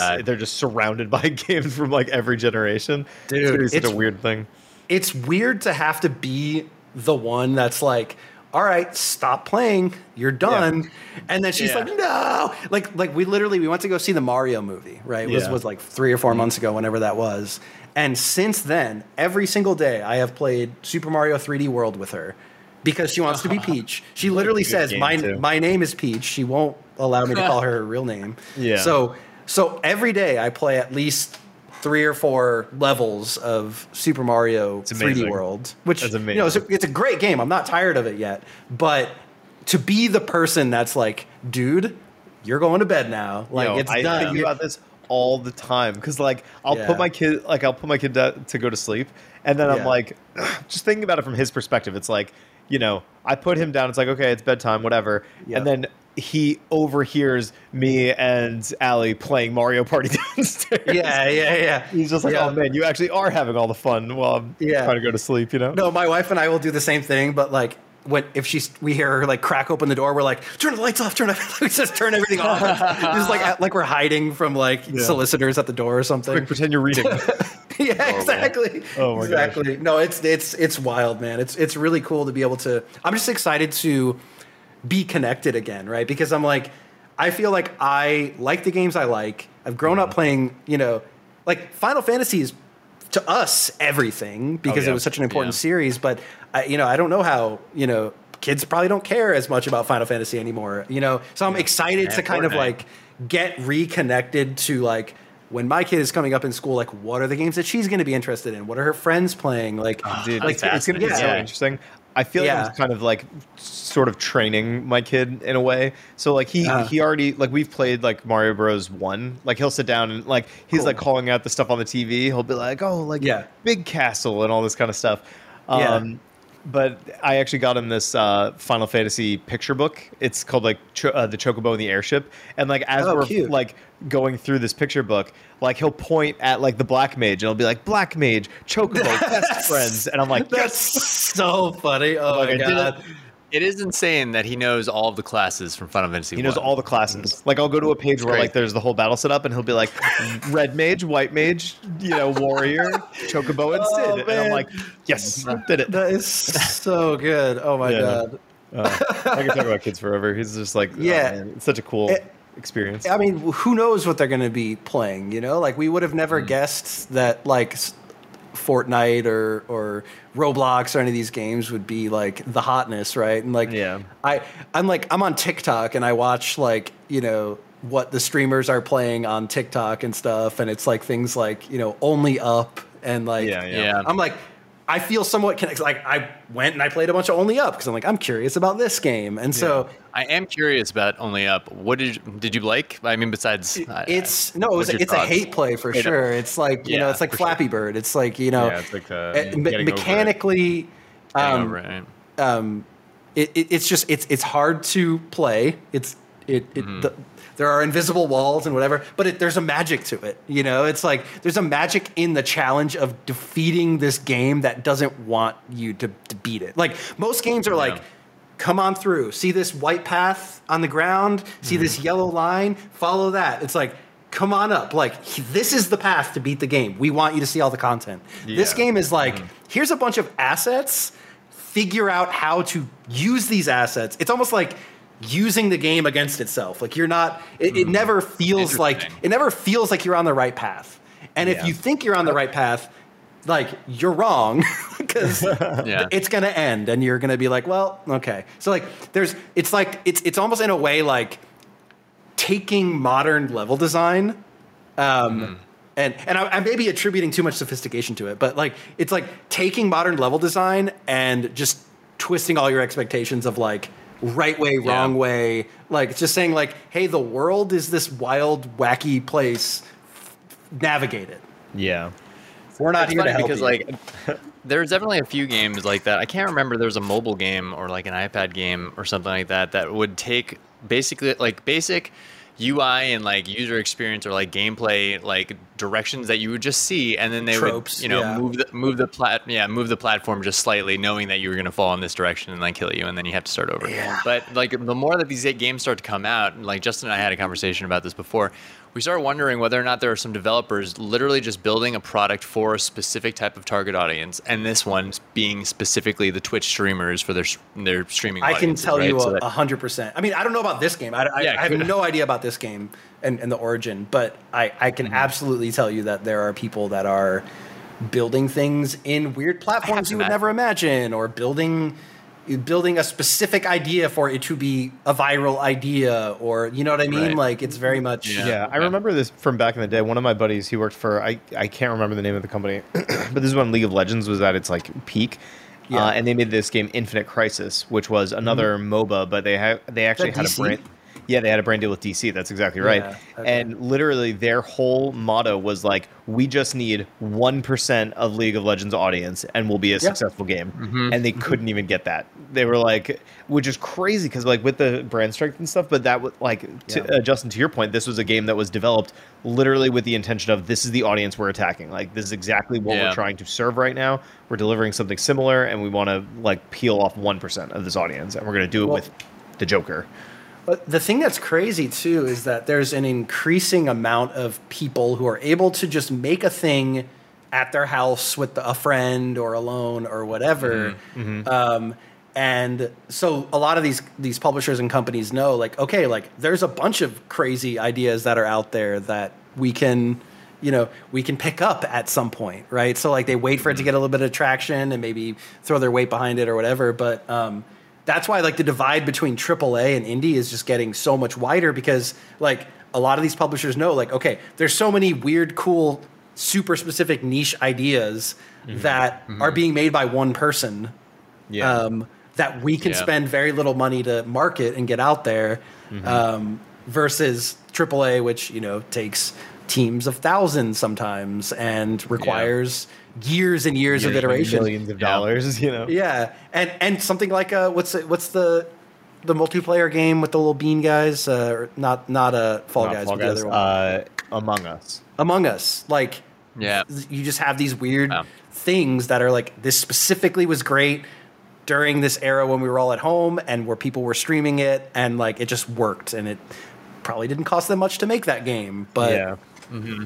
Yeah, yeah, target audiences and, and understanding your your industry well at that moment definitely plays a part in the decision making. Yeah, it's hard to compete. We're definitely starting to realize the data can help yep. build games at the right time. You got to think of yep. people in that position too, right? Like if the Among Us crowd, like if if their popularity died off and they were like, okay, we made a crazy amount of money during COVID.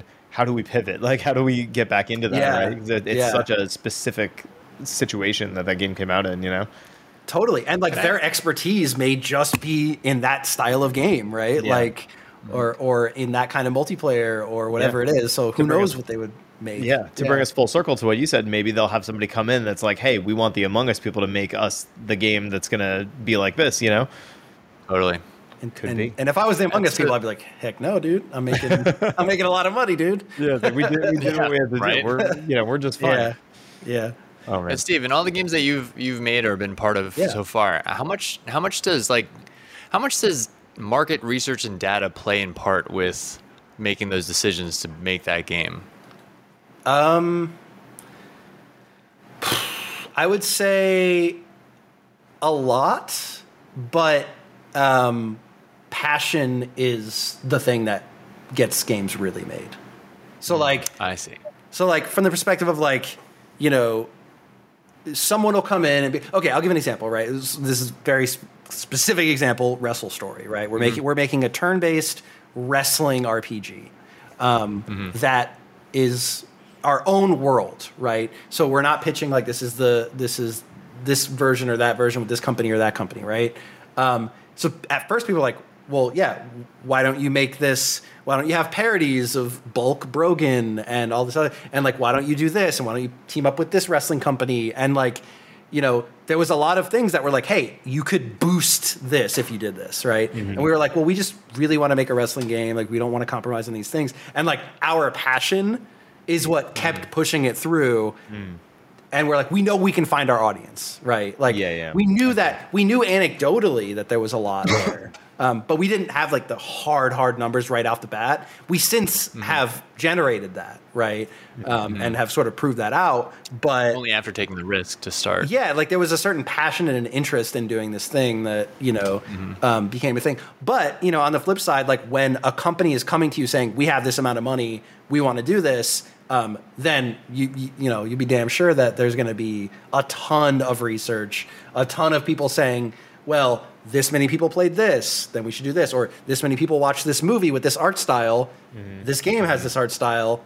Cool. You know what I mean? Yeah, like yeah, there's all yeah, of that research that's happening like on other games in the space, other media, other trends. Um, but at the end of the day, people are just taking stabs. Mm. Um, there's never a foolproof like hey, data has said we should do this, and it's going to be a hit. Like, Yeah. because Yeah. that passion has to be the thing that's driving it. Um, That makes a lot of sense. yeah. That makes a lot of sense. Yeah. It's got to be a, a hard a hard road though, you know, to to Yeah. really sort of like stand behind that vision and and like kind of hold to your convictions and be like, no, this is what it's going to be, you know. Yeah. Yes, it is. Especially it's when you're trying to, so like- hard. Yeah, especially when you're holding up like other people and you've got a whole team to worry about and like make That's sure right. that everyone's maintaining the same level of commitment to it, you know. I mean, that's It- that is. You're always going to have people that that just don't get it. You know what I mean? No matter mm-hmm. what you're making, like even even if you look at these other games, like Fair, like yeah. like, hey, we want to make a multiplayer game, like to go back to you know Fall Guys, like to make a, we want to make a multiplayer game about these little beans. Someone's always going to be like. Oh, people are going to see those beans and not like those beans, right? They're going to like. There's always going to be something to, to fight, right? Like, I would say like Last of Us Part Two is also so. Uh, I feel like the verdict on that was so just like so split because some people really understood what they were going for, and other people were really like they just didn't get it. Yeah. They just they just didn't get Yeah. it. Yeah, and like think about that, but like ten layers deeper of like, hey, I am the person that's responsible for saying we should make this game, and I'm going to give you, and I'm going to give you a check that says I co-sign it, and if this game does badly, it's going to look bad for me, the person who gave you the check. Like there is extra layers of hesitation, obviously through that. So. Um, it's tough. And right now, I think the industry, like I said, is in a weird place where games are becoming cheaper to to get to market for smaller teams um, with these like very like specific experiences, like an Only Up, for example, right? Um, and then on the other end, you know, the, the AAA is getting bigger and bigger and bigger. Um, so kind of that that price is still that justifying a lot of these kind of like indie kind of like premium indie titles unless you're established is really hard right it's because Yeah. you know beyonce can put out an album and everyone's going to buy it because she's established she's established established artist right Yeah. and supergiant is going to put out another hades Another right? Hades, yeah. and they're, they're and and everyone's going to buy that and that's established and it's, they can afford it. But for like for smaller companies that are kind of in the middle of like hey we you know that's why we end up doing a lot of work for hire and like making Yeah. sure that we're we're keeping ourselves afloat. Um, yeah it's it's a it's a tough grind sometimes but I feel like the people that want to do it, we- we do it because we don't see ourselves doing anything else. You know, like it's For sure. Dude, It's- totally. You gotta you gotta make the Porsche Cayennes of the world to play with the Porsche 911s. You know what Exactly, I mean? and- you want to make the nice stuff, but like you got to make the other stuff that pays off. You know, and, and even lights and the good thing is even when you're making that stuff, you still get to make a game. learn. you know, and yeah, like that's it's true like too. you're getting better. You're getting more skilled, and and you're Yeah. able to Yeah. apply this stuff into the passion projects. You know. And you're and uh, uh, getting to connect and empathize with different audiences and player types that you might not have done before is so so helpful like Yeah. it's partly Yeah. why like i love playing like games with my kid because i get to see what a kid would do in a game right and like what Yeah. she's Oh, interested in True, doing. actually. Um, yeah. You have a case study at home. You have sample size just to, to it's a small watch. sample size but it's Yeah. uh, it's good it helps you know Yeah, it's, enough to be informed. Yeah Wait until our friends come over. Yeah. oh god Well, yeah it's certainly that's a when they start taking the controller from me yeah. yeah, ripping your boxes open. Yeah. Well, it's certainly a crazy journey, the uh, the path of the indie game, and we're certainly excited to see how things continue to develop for Wrestle Story. All of our listeners should totally wishlist it right now. By the way, um, yeah, it's, it's going to be awesome to uh, to see how everything pans out and, and sort of the, the path that you guys continue to take. Um, but I think we're coming up on time here, so if it's cool with you guys, I think we can bring this uh, this podcast to a close for now. Let's do it. Um, Yeah. Steve, it is such a pleasure to have you on, and I'm really glad that we had the opportunity to just kind of like sit back and and you know talk about games and uh, you know what's going on. You know, Yeah, me too. You guys are great. This was That's really awesome. fun. Thanks for having We having should me. do this. We should we should just happen have it happen like at least like once a quarter or something. yeah, I'm I'm Just to- you know I'm you know that I'm down. And and also like at some point once we have kind of more to actually announce and talk about with Wrestle Story, like you know, I, I it would be fun to kind of pull back the curtain a little bit more and talk a bit about kind of how we how we got to certain places. Cuz like there's there's definitely stuff that I would want to share with you guys like when you ask me certain questions that I'm Yes. like, okay, I'm going to wait on that and we can we can talk about that. Yeah. we'll be your sure. sounding board. Let's be the dev diary. Well, hell yeah. Yeah. Yeah, that's that would be really fun. Awesome, um, awesome.